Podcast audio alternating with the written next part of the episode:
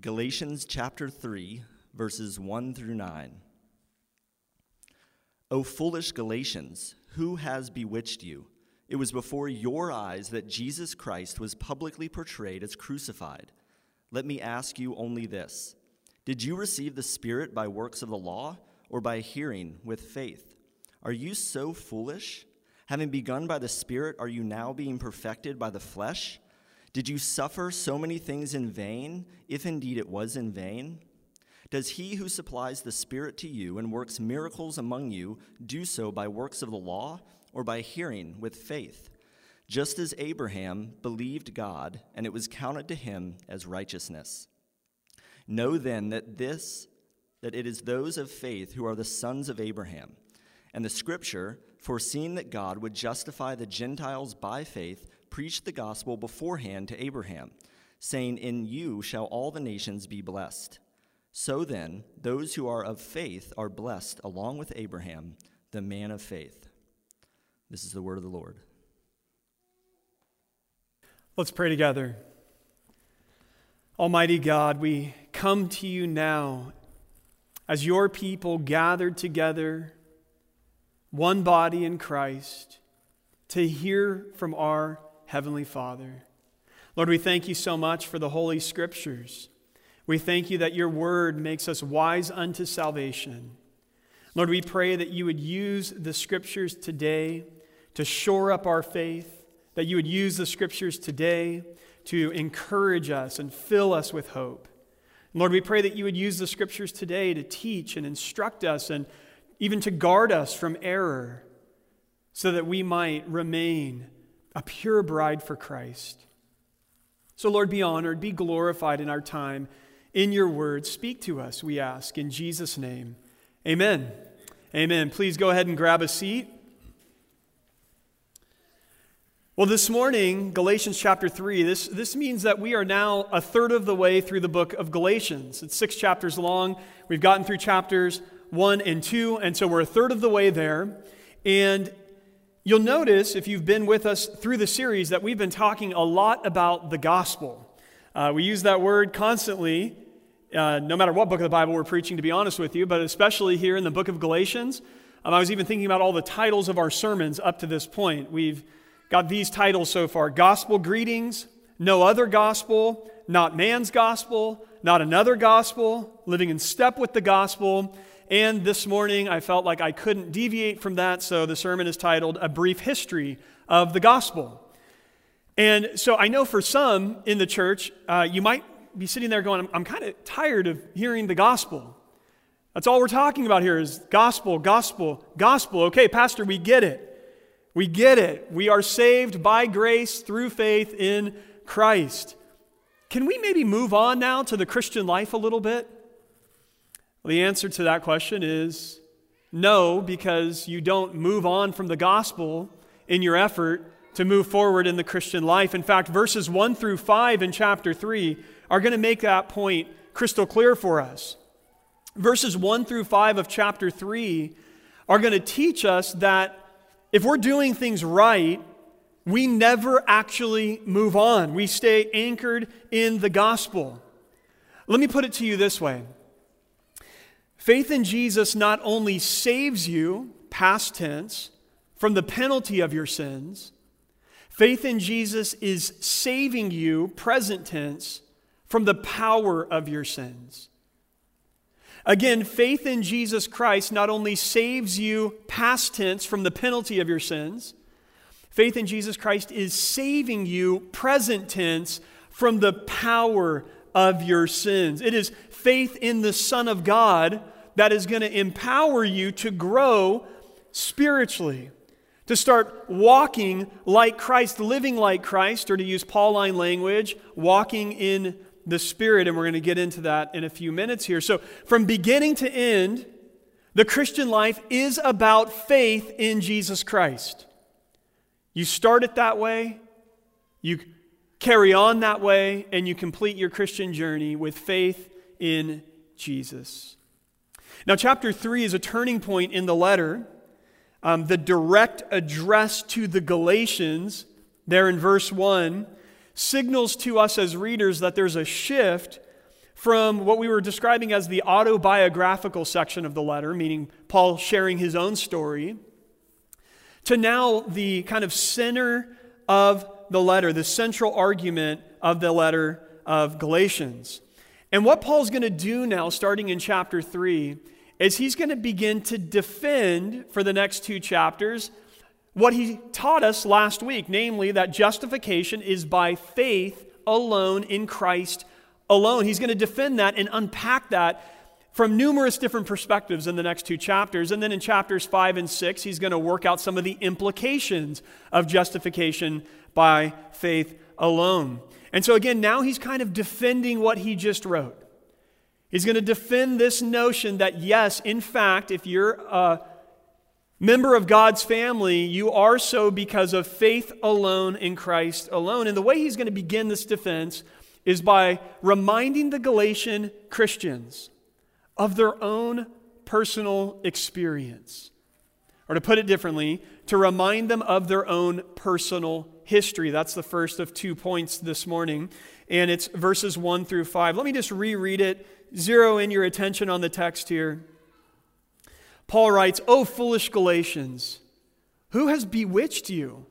It was before your eyes that Jesus Christ was publicly portrayed as crucified. Let me ask you only this Did you receive the Spirit by works of the law or by hearing with faith? Are you so foolish, having begun by the Spirit? Are you now being perfected by the flesh? Verse 4 Did you suffer so many things in vain, if indeed it was in vain? Does he who supplies the Spirit to you and works miracles among you do so by works of the law or by hearing with faith? Now, Paul just comes out of the gates here with uh, some harsh language. He calls the Galatians foolish. You've become fools, he's saying. In other words, for the Apostle Paul, their departure from the true gospel was not from careful, thoughtful reflection. He thinks that this decision to start entertaining the idea to revert to the law now, to somehow perfect their Christian journey, he thinks this decision is so insane that they have been duped or possibly even been charmed in order to go this direction. He thinks this is absolute insanity. How could you have possibly begun your journey by faith in the crucified Messiah only to now abandon that for some other thing? And Paul says, Look, it was before your eyes that Christ was publicly portrayed as crucified. Now, what exactly is he saying here?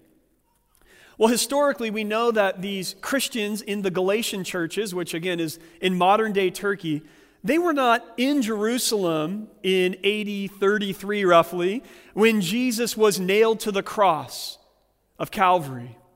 They weren't there as eyewitnesses, so he's not talking about how these Galatians physically and literally saw Jesus hanging on the cross. What he means here when he says that it was before your very eyes that Jesus was publicly portrayed as crucified is he means that through his own and through his missionary team's powerful preaching of the gospel with precision and clarity, it was as if they had seen Jesus hanging on the cross and they had understood at the level of their heart what that meant for them that Jesus died on the cross for their sins. A good cross reference is 1 Thessalonians 1 5. Here's what Paul describes to the Thessalonian believers. He says, Because our gospel came to you not only in word, but also in power and in the Holy Spirit and with full conviction. Paul's point is that when he preached the gospel, in Thessalonica, just like when he preached the gospel in Galatia. It wasn't just him there talking or sharing information. When he was preaching the gospel, the Holy Spirit was taking those words as they came out of his mouth. And the Holy Spirit was making those words powerful, that they were striking these people at the level of the heart, and faith was born, and they were being converted because they heard the message of the gospel. He's describing powerful, preaching. He preached it and they heard it and they believed it. And he's saying that's how this whole thing started. When I came to Galatia, I presented Jesus as the one crucified on the cross for your sins so that you could be forgiven, so that you could be reconciled back to God. And you believe that. That's how the whole thing got started. Paul would say in 1 Corinthians 2 2, I decided to know nothing among you except Jesus Christ and Him crucified. For Paul, this is the heart of the gospel message. It is the way that God reconciled us back to Himself. And so he preached this message everywhere he went. And so, church, I do not apologize that every single week I declare the gospel to you. That every single week we talk about Christ crucified for your sins. I can serve you no better than to week in and week out remind you that Jesus was crucified for your sins and he was raised for your justification, and you add nothing to that. You just trust in Christ. If I do that for 52 weeks a year, for the next 30 years of my life, there's nothing better I could do for you as your pastor. Period. This is it. This is what we need week in and week out to rehearse the gospel. Because here's what happens when you hear this, this amazing news, and you receive it by faith, here's what happens. You are justified. We learned that last week, meaning God declares you righteous. You're not righteous, but God declares you righteous because Christ is righteous. And through faith, you're in Him, so God sees His righteousness in you now. So when you believe in Jesus, you're justified and you're filled with the Holy Spirit. That's what Paul says here in Galatians 3. That they received the Holy Spirit, that the Spirit was in them. And so Paul's question in verse 2 goes like this Let me ask you only this Did you receive the Spirit by works of the law or by hearing with faith? Now, this is a rhetorical question. The answer is obvious. The Galatian Christians received the Spirit long before these Judaizers ever showed up in their churches and started saying, hey, you need the law. Paul points that out in verses 4 and 5. In verse 5, he says that the Spirit was already working in Galatia that the Spirit was bringing about miracles, likely referring to physical healings. The Holy Spirit was bringing about miracles among them. In verse 4, the Holy Spirit was empowering them to endure persecution with great faith and confidence and perseverance. So, again, this is a rhetorical question. Paul's saying the Spirit's already been active in your life, the Spirit's already been active in the churches. Way before these Judaizers got here and said, Hey, you really want to belong to God's people? Hey, you really want to move forward spiritually? Well, men go get circumcised. Everybody start eating this kind of food and don't eat that food. Everybody honor these holy days and these Sabbath festivals. Long before all that came in, the Spirit was already moving. So, Paul at the end of verse 4 is essentially saying if you abandon this now, Everything that you've endured, everything that the Spirit has been doing among you is all in vain. You're going to shipwreck your faith. So here's the first of our two keys this morning. Paul is saying to the Galatian churches, and to you, if you're a Christian here this morning, Paul is saying this You already have the Spirit. So why on earth would you revert to something else in your efforts to move forward. Now, the presence of the Spirit, the Holy Spirit of God, in the lives of these Christians is hugely significant. This gets lost on us because this is all we've ever known. This is huge for these Galatian Christians. Under the Old Covenant, meaning when God's people were in fact under the law of Moses, God promised that one day he was going to usher in a brand new covenant with his people. And listen, the distinguishing mark of the new covenant was that God's Spirit would take up residence inside the hearts of God's people. This was remarkable. If you read the Old Testament, you notice that at different points in salvation history, the Spirit of God fills a person, a man or a woman of God, at different points. But under the new covenant, God promised that His Spirit would reside permanently in His people, that we would, in fact, now become the temple of the Spirit. Jeremiah 31, 30, uh, 31, 31 through 34 uh, helps us to understand the new covenant. Through the prophet Jeremiah, these are the words that God shared with his people.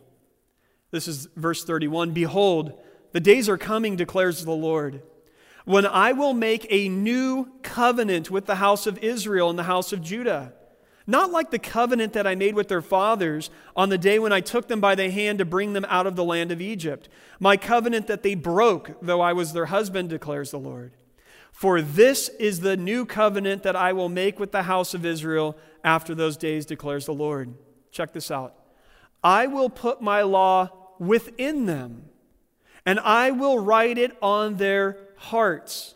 And I will be their God, and they shall be my people. And no longer shall each one teach his neighbor, and each his brother, saying, Know the Lord. For they shall all know me, from the least of them to the greatest, declares the Lord. For I will forgive their iniquity, and I will remember their sin no more. Where was the law written under the old covenant? First, it was on two tablets of stone coming down from Sinai. Later, it was written in the Torah. And God says there's going to come a day where it's not going to be physically written in a book my law will be inscribed on their hearts via my Holy Spirit. Ezekiel makes the connection crystal clear. Here's Ezekiel 36, starting in verse 26. And I will give you a new heart, and a new spirit I will put within you.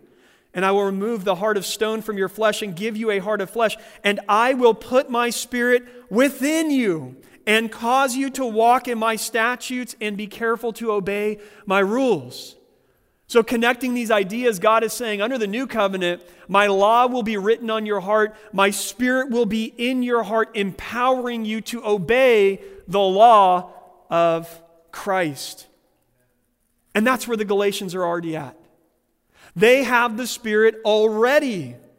They are members of this new covenant, this day that Israel was looking forward to. Why on earth would they go backward in salvation history? So now, when the Judaizers showed up to Galatia and said to the, the Christians there, hey, great, you believe in Jesus. That's awesome. It's a great starting point.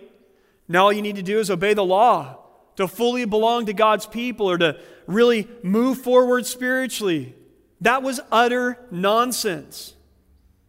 And that's what Paul seems to call it, right? Look at verse 3. Are you so foolish, he writes? Having begun by the Spirit, are you now being perfected by the flesh? Family, spiritual growth is exactly that it's spiritual. It is wrought by the Holy Spirit.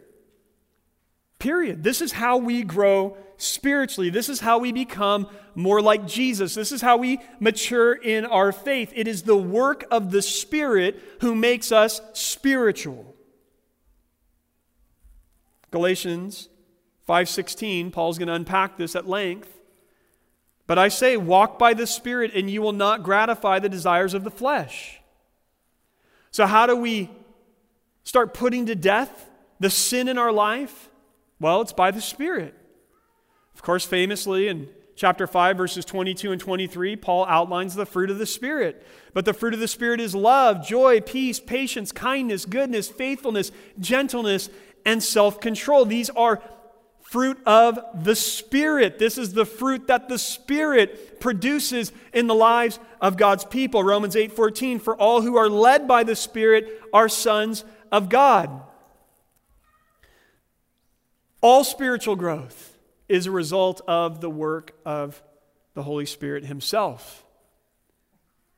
And so, Paul's point up to now is to say this that you were justified by faith and you received the Spirit by faith. Faith is the thing that matters. So to now turn away from that to embrace the law would be to go backward. Now, this temptation is ever present for Christians. This temptation to begin the Christian journey by faith, by receiving the gospel, and then attempt to move on to something else so that we can grow. So many Christians that I've talked to over the years think of the gospel as the kind of entrance exam into Christianity. That the gospel is for beginners. Oh, yeah, yeah, the gospel, that's the message that we share to evangelize people. And I believe that, and I received that when I came to faith 25 years ago. But after receiving the gospel, well, now I move on to bigger and better things. Now I move on to kind of grown up spiritual things. False. The entire Christian life is lived in the reality of the gospel. As Paul put it last week in Galatians chapter 2 verse 20, he said, "I've been crucified with Christ. It is no longer I who live, but Christ who lives in me, and the life I now live in the flesh, I live by faith in the Son of God who loved me and gave himself for me." Here's the great apostle Paul saying, As I'm on my Christian journey, here's the way I'm living my life. I'm living it by faith in the Son of God, period. And, and, this temptation to say, well, yeah, I kind of began there, but now I've got to turn to some other things to really flourish spiritually. Like I said, it's ever present. And it manifests itself in so many different ways. I'll give you a few examples. I think one of the worst ones and the easiest to fall into for Christians is moralism. Moralism. What is moralism? It means that the Christian life is about following the rules. So, moralism is hey, the gospel, I received that by faith, and now, okay, let me just pull myself up by my own bootstraps and just get all these rules, uh, get all these things taken care of, and, and learn how to grow that way. It's about doing the right thing. Pragmatism is another example, meaning that the Christian life is about doing whatever works, whatever gives me the results I'm looking for. Emotionalism is another one. The Christian life is about feelings and experiences. Yeah, it was great that I received Jesus, but now it's about going after that next experience or having certain feelings constantly. That's emotionalism. Legalism. The Christian life is about earning or keeping God's favor. Liberalism, Christian life is about progressing with the times. Roman Catholicism, the Christian life is about rituals, rites, and sacraments. Eastern Orthodoxy, the Christian life is about tradition. Mysticism, the Christian life is about deeper knowledge. Asceticism, the Christian life is about restraint of physical pleasures, and on and on you could go. And many Protestants, many people that I've even seen in the 15 years that I've been a Christian, people that I have known, at one point accepted that it was about faith in Christ alone, but have moved to one of these things that I just listed here in an effort to go deeper and to progress further. Paul couldn't be any clearer. The Christian life, from beginning to end, is about faith in Christ. Now, Paul shifts in verse 6, and to a reader, it seems pretty abrupt. But in fact, it's a genius move because he's already reminded them of their own personal history. But now he, he has this stroke of genius where he wants to point to salvation history. Let me read it for you. Chapter 3, verse 6. Just as Abraham believed God and it was counted to him as righteousness, know then that it is those of faith who are the sons of Abraham. And the scripture, foreseeing that God would justify the Gentiles by faith, preached the gospel beforehand to Abraham, saying, In you shall all the nations be blessed. So then, those who are of faith are blessed along with Abraham, the man of faith. Here, Paul makes this shift in verse 6. Obviously, it's one sentence with verse 5. So he's kind of mid sentence, shifting now in verse 6 to salvation history. Paul looks back at salvation history, meaning this how was somebody saved historically? Or to put it different, differently to you, how did an individual become a believer in the Old Testament? Now, lots of Christians wrongly assume that in the Old Testament, people got saved by obeying the law, then came Jesus, and now we're saved by grace through faith. And Paul dispels that myth right here for us. How did people become believers in the Old Testament? Well, in a brilliant move, Paul goes back to the start. He points to the greatest example he could possibly point to, which is Father Abraham, the head of it all, the source of the nation. See, the Jewish people trace their roots back to Genesis chapter 12. One of the most significant chapters of the Bible, Genesis chapter 12. Genesis chapter 12 is where God promised their ancestor Abraham that he would make a great nation from him. Here's Genesis 12, 1 through 3. Now the Lord said to Abram, Go from your country and your kindred and your father's house to the land that I will show you. And I will make of you a great nation, and I will bless you and make your name great so that you will be a blessing. I will bless those who bless you, and him who dishonors you I will curse. And in you all the families of the earth shall be blessed. So, this is where it all began for the Jews. Father Abraham. This great nation would come out of Abraham. And here's the million dollar question for the Galatians How was the father of the faith justified? How was he declared righteous or in right standing with God? Answer by faith. Verse 6 Just as Abraham believed God, and it was counted to him as righteousness. Now, that's a direct quote from Genesis chapter 15. So, three chapters later from chapter 12. Now, when you get to Genesis chapter 15, Paul here is he's quoting verse 6. Now, if you read the paragraph, chapter 15, 1 through 6, the situation is bleak. Because, again, in chapter 12, God already promised Abraham, I'm going to make a great nation out of you. You get to chapter 15, and Abraham is sitting there and he's getting pretty discouraged because he's looking at himself and he's really old. He's looking at his wife and she's really old. And they're completely barren. They don't have a child. And so all of a sudden, Abraham has a conversation with God. And Abraham's like, Look, God, I'm not trying to tell you how to do your job. Okay, that's, that's not what I'm trying to do here, Lord. But I know a few things about biology. And this isn't looking like this is going to work out. And what it looks like to me is that my heir is going to be a servant in my house. It's not even going to be my own child. And so Abraham is distraught by this. And so God says to Abraham, Hey, that's not the way it's going to work out. I made you a promise. He says, Abraham, go outside of your tent and just look up at the night sky and check out the stars out there. And if you've ever gone and maybe been in the desert or in the forest somewhere away from light pollution and you've looked up at the stars, you know that you cannot even begin to fathom the amount of stars that are there. Just from your, your uh, view from your own eyes, forget telescopes. You just can't even fathom how many stars there are. And God says, Your, your descendants, Abraham, who are going to come from your own body, are going to be more numerous than those stars. How ridiculous is that?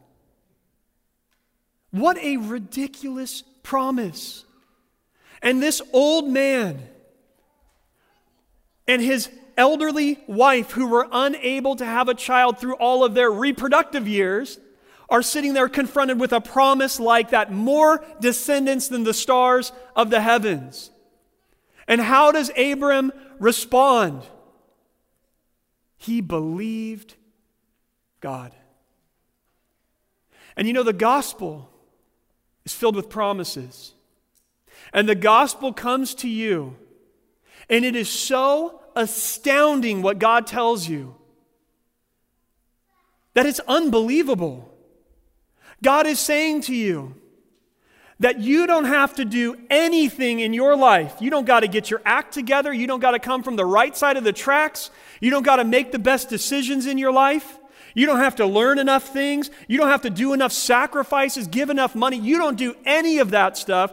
You look to me and the work that I have done, and here's what I'll give you complete forgiveness of every sin you've ever committed, unrestricted access to my presence, a father who loves you perfectly and provides for every need you will ever have throughout all of your life, a free ticket to heaven that is irrevocable, there's no blackout dates, and an eternity with me where there are no more tears no more sorrow, no more sin, no more death. And you hear that promise. And you sit there and you say to yourself, like Abraham must have felt, you go, there's no way that could be. And the gospel is God's offer to say, trust me. Watch me. Watch me work. Abram believed God, and it was counted to him as righteousness. And that promise that seemed so far fetched has come true. God's not going to break promises now to us, family. Now, you need to see something here. Paul writes, because Genesis writes, that Abraham believed God. Not believed in God, believed God. And there's a world of difference. In fact, James in James 2:19 helps us to understand it. He says, "You believe that God is one, you do well. Even the demons believe and shudder." Now there are lots of people who believe in God that are going to go to hell. Because there's a world of difference from believing at an intellectual level that, well, yeah, the universe couldn't have got started by nothing, no power, no intelligent designer behind it. I guess there is a God or a force or some other thing out there that is transcendent, that's supernatural. I believe that. There's a world of difference from accepting that at the level of your mind and believing God. Believing God or biblical faith is taking God at His word. Do you understand what I'm saying? It's taking God at his word. God says to Abraham, I will make a great nation of you. And Abraham says, I accept that. I trust that. I believe that. Jesus says, I will forgive every sin you've ever committed. My spirit will indwell you. I will write your name in the book of life in heaven. And you say, I believe you. I trust that. I take you at your word.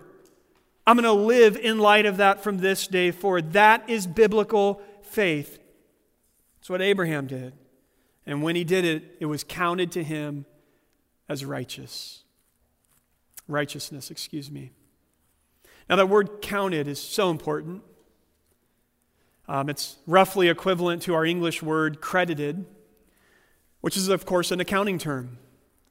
Um, if you have an American Express card and account, and American Express credited your account, that means that they put money in there that wasn't in there before, right? If you get an email and it says, hey, we credited your account, they just stuck some money in there that you didn't have in there before they credited it. So when Abraham was credited, credited, excuse me, righteousness, it means that Abraham was given something that wasn't there before. He was giving, given righteousness that wasn't there before. God was giving Abraham a status. Abraham, you are now righteous before me, even though Abraham, in fact, wasn't righteous.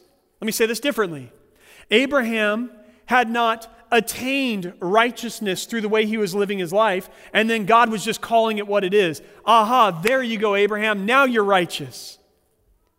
God was crediting righteousness to Abraham on the basis of his faith. When Abraham believed in God in Genesis chapter 15, verse 6, and he was counted righteous, circumcision hadn't even been given to the Jews. The law hadn't even been given to the Jews. So it was not about anything Abraham had done, it was simply because he believed. Martin Luther's famous phrase is that Christians are simultaneously righteous and sinners. That's the amazing paradox. That because of Christ and our union with Christ through faith, we are at the same time terribly sinful and flawed and perfectly righteous in the eyes of God. And that should give you both profound humility because of how far you have to go and profound confidence because of your status with God. That's the only way you can move forward in the Christian life without becoming insane. We are simultaneously righteous and sinful. Luther got that right. And Paul shows that faith has always been the way. Abraham was accepted by God by faith, and he tells us the same is true of all of Abraham's children in verse 7. Know then that it is those of faith who are the sons of Abraham. Now, I've told you that the debate with the Judaizers was largely, largely over the question who are Abraham's children? And how do you become one of Abraham's children. We see here that the answer is you don't become Jewish to become Abraham's children, you become a person of faith. Now, many Jews believe that they were good with God simply because of the fact that they were Jewish. They were born into the right family, into the right tribe, into the right people group, and therefore, without any other qualifier, they were God's people and they were right with God. And Paul's saying, because the scriptures are saying, that is fundamentally wrong. That's not the way you get right with God. It never was.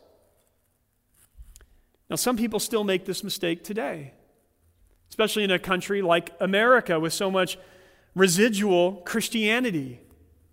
As many people assume wrongly that because their parents are Christians, let's say, or their grandparents were Christians, that I also am a Christian. Or they wrongly assume that this is going to be a struggle for my children. So, Judah and Jace, if you're listening, listen really, really clear, boys. Well, because my daddy's a pastor, I'm, I'm a Christian. I'm good with God. That's not how it works. Or people will say, because I belong to this particular church, I'm good with God, I'm right with God, or because I was baptized at some point in my life, or this was popular, especially with Independence Day yesterday, because I'm an American. Of course, I'm a Christian. Of course, me and God are right. and Paul is saying, in no uncertain terms, this is flatly wrong. To belong to God's family means that you're a person of faith, it's your own personal faith. Now, we've run out of time, so let me, let me just say this. Verse 8 is remarkable because Paul sees all the way back in Genesis 12:3, which I read for you earlier and he quotes here.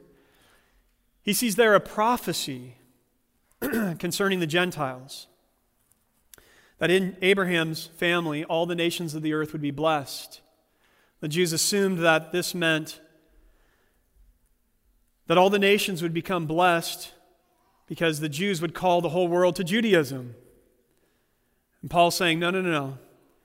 God would bring blessing to the whole world by calling the whole world to Jesus through faith. And all the nations would enjoy God's blessings, and all the nations would join God's family through faith alone. Verse 9 summarizes the whole section. So then, those who are of faith are blessed along with Abraham, the man of faith. so I told you the key from verses 1 through 5 was this that if you've received Jesus by faith, you already have the Holy Spirit. So why would you go back? The key here in these verses 6 through 9 is this if you've put your faith in Jesus, you already belong to God's family. Why would you go back? Why would you look to something else to belong to God's family? You already belong if you've received Jesus by faith. To do either of these things, to look to the law or any other thing besides Jesus, to grow spiritually or to belong to God's family would be, according to Paul in verse 1 and 3, utter foolishness. You would be a fool to do that. You would shipwreck your faith.